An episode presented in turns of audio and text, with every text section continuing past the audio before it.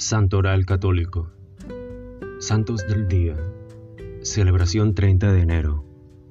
San Jacinta Mariscotti, Virgen Romana. Cuando se es hermosa, rica y además noble de nacimiento, se cree que sea posible obtenerlo todo. Clarice, la hija de los príncipes Mariscotti de Viñanello, así lo pensaba. Desde joven soñaba una vida cómoda y un buen matrimonio, pero los planes de felicidad que el Señor tenía para ella tomarían otros rumbos. Clarice estaba segura de que habría podido realizar sus sueños, pues había conocido al joven marqués Capichucci y se había enamorado de él. En cambio, los padres de Clarice habían decidido que la esposa del marqués fuera Hortensia, la hermana menor de Clarice. Un monasterio al puesto de un marido. La decepción de Clarice fue tan fuerte que decidió no perdonar a sus padres por haber preferido a su hermana y comenzó a hacerles la vida imposible. Para evitar esos problemas, el príncipe la recluyó por la fuerza en el monasterio de San Bernardino, en Viterbo, donde había estudiado de niña y donde su otra hermana, Ginebra, ya se había convertido en monja. Clarice, por su cuenta, no aceptó la clausura estrecha, pero tomó el nombre de Jacinta, aceptó solo participar a la vida de oración de la comunidad y por eso se hizo terciaria franciscana, para no someterse al claustro. Como no sentía la vocación a profesar los votos de obediencia y pobreza, profesó solo el voto de castidad.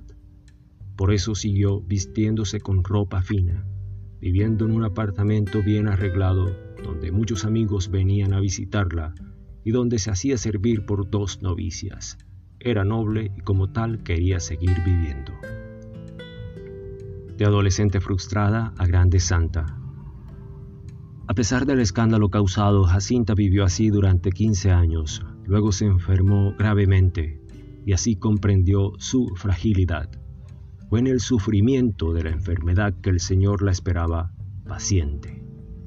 Oh Dios, te lo ruego, dale sentido a mi vida, dame esperanza, dame la salvación rezaba.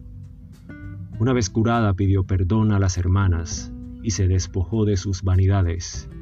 Los siguientes 24 años de su vida fueron años de mayores privaciones y de una más intensa dedicación al prójimo, especialmente a los pobres y los enfermos.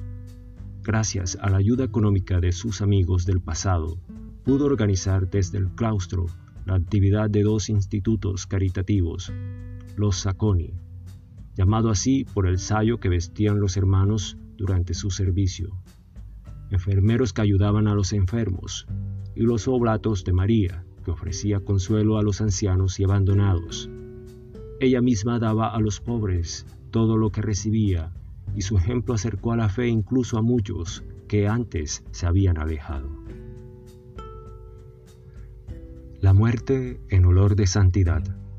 Jacinta murió en 1640 y fue inmediatamente venerada como santa por el pueblo, especialmente por aquellas personas que habían vivido en manera disoluta o mundana, pero que gracias a los ejemplos de Jacinta habían sido tocados por la gracia de la conversión. Se cuenta que durante sus funerales toda la gente quería llevarse un trozo de su hábito para conservarlo como una reliquia y por eso sus restos tuvieron que ser revestidos por tres veces. Fue el Papa Pío VII quien la canonizó en 1807.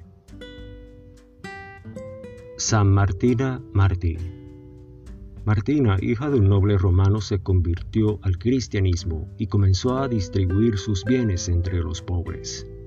Arrestada por los guardias del emperador Alejandro Severo, fue sometida en vano a varias torturas hasta que fue decapitada. Es venerada en Roma gracias a la devoción de Urbano VIII. Gracias. Gloria a Dios.